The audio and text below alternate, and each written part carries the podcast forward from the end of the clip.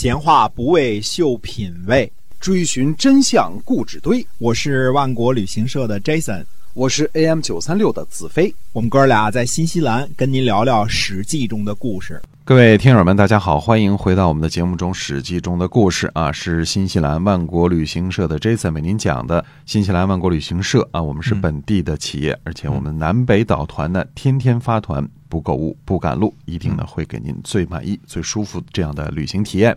那么您可以在携程上搜索一下，那我们是没有差评的企业，呃，连来新西兰旅游，呃，您可以和我们万国旅行社联系一下。那我们今天呢继续跟您讲史记中的故事。嗯，上回我们说到呢，说赵武灵王呢派遣求业前往秦国，准备让秦国呢，呃，罢免楼桓，任用魏然。嗯，这是赵国给的任务。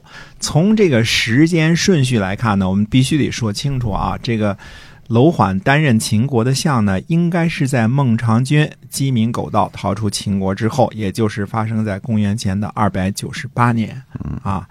因为战国策上不记年月，嗯，所以我们都是按照后来的这个推测，经常会差个一二年啊，只要不太影响前后历史的逻辑呢，我们就只能这样，因为没办法。但是我们得跟您说清楚，这个呢，有可能是在二百九十八年，也可能是在三百年。就是孟尝君去秦国前或秦国后吧，这个时候发生的这个事件，而而从最后的结果来看呢，因为是魏然代替了嘛，很可能是公元前二百九十八年，在孟尝君逃跑之后，求业呢就准备出发了。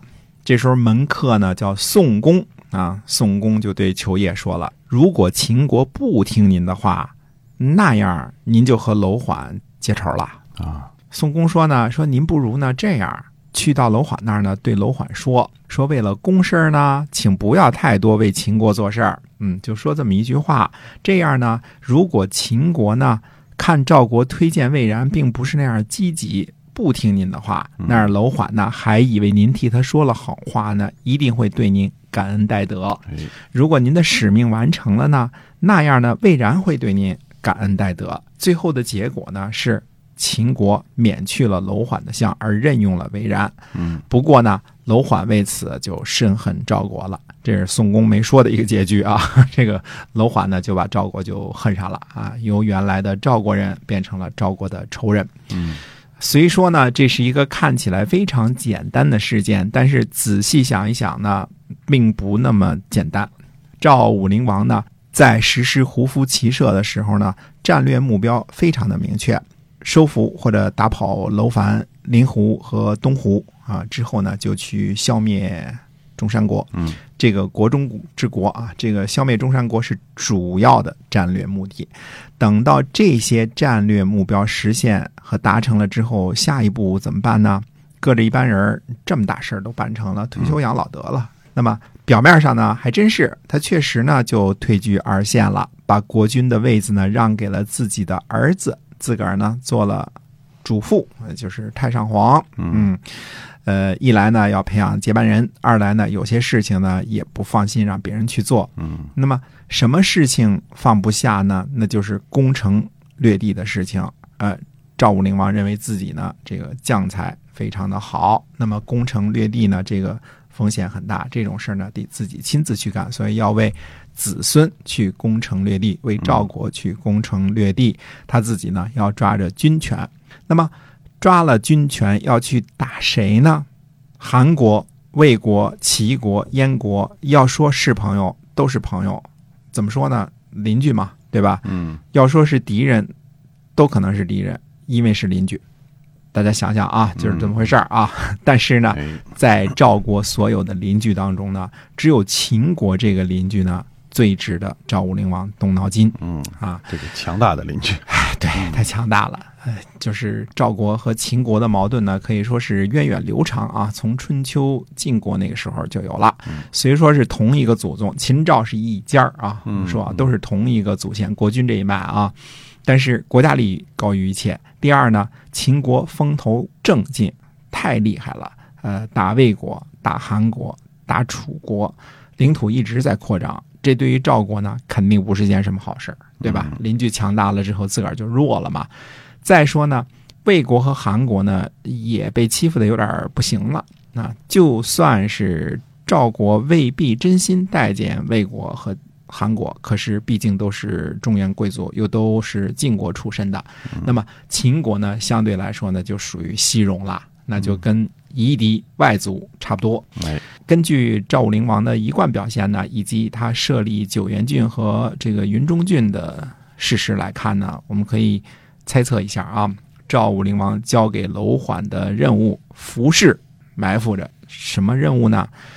呃，以我个人猜测呢，赵武灵王交给楼缓的任务很可能是分阶段性的。第一阶段，和秦国搞好关系，至少不要在赵国收拾楼烦、东胡、临胡或者中山国的时候从后边捅一刀、啊嗯、因为秦国捅一刀挺麻烦的。那么第二呢，在中山国被消灭之后，集中兵力收拾秦国，最好呢把秦国打回原形，轰到咸阳以西去啊，回到魏文侯、魏武侯时候的秦国那个疆土，由赵国代替原来魏国的这个位置，这可能是赵武灵王的第二一步的呃雄心。这个任务呢也是交给楼缓了。嗯、那么楼缓呢，对于第一个任务可能执行的还不错啊，基本上维护了赵国和秦国的友好。友好邦交，对吧？也没让秦国插手这个赵国收拾中山国的事儿，但是帮助赵国整垮秦国，这恐怕就未必是楼缓先生的意愿了，那也不是他愿意执行的任务了。从楼缓的角度来说，前一阶段帮助赵国，或者是尽心，或者是不太尽心，只要东家别怀疑就 OK 了，对吧？第二个任务呢，那就不如直接忽略了，因为楼缓要为自己的个人前途着想啊，他要自己在秦国做官，而且做大官，多拿银子，多拿俸禄。楼缓呢掉链子了，没有对赵国起到什么作用。上次说了，猜测诸如送一些个这个秦国的军事布防图之类的啊，没干啊。呃，那么楼缓呢也清楚，这个时候呢不能一心一意的给赵国当无间道，第一为自个儿想想啊、嗯，因为秦国对他楼缓呢也不错，甚至任命他为相。那么好不容易孟尝君给挤得走了，这个秦国呢真的重用了楼缓，而正在楼缓春风得意的时候呢，赵国的使节求业来了一趟秦国，跟他说了几句话，听着挺好的啊，别总向着秦国。嗯、呃，之后呢，自个儿就被罢免了。嗯，傻子也能想清楚这是怎么回事啊、嗯！这个不会想不清楚的。估计求业去那儿一通，这个到底这这楼缓赵国人呢，对吧？嗯、你重用他对你秦国不好啊，估计就是类似之类的啊。哎，你想想清楚，秦昭秦昭襄王就给罢免了。嗯，那么秦昭襄王呢，想来想去，估计也想明白，什么齐国的贤人孟尝君，赵国的贤人楼缓呢，谁都可能想着老东家。还是谁啊？自己人可靠。嗯，而自己人当中呢，当然还是舅舅可靠，对吧？对对，因为舅舅本来也是个能人，呃，就是帮他自个儿坐稳君位的这个宝座的这个人，嗯、对吧、嗯？那就是自己的舅舅魏然啊、呃，所以最后呢，还是任用了魏然做了秦国的相，让魏然呢掌权。那么之后呢，虽然魏然三起三落，但是基本上。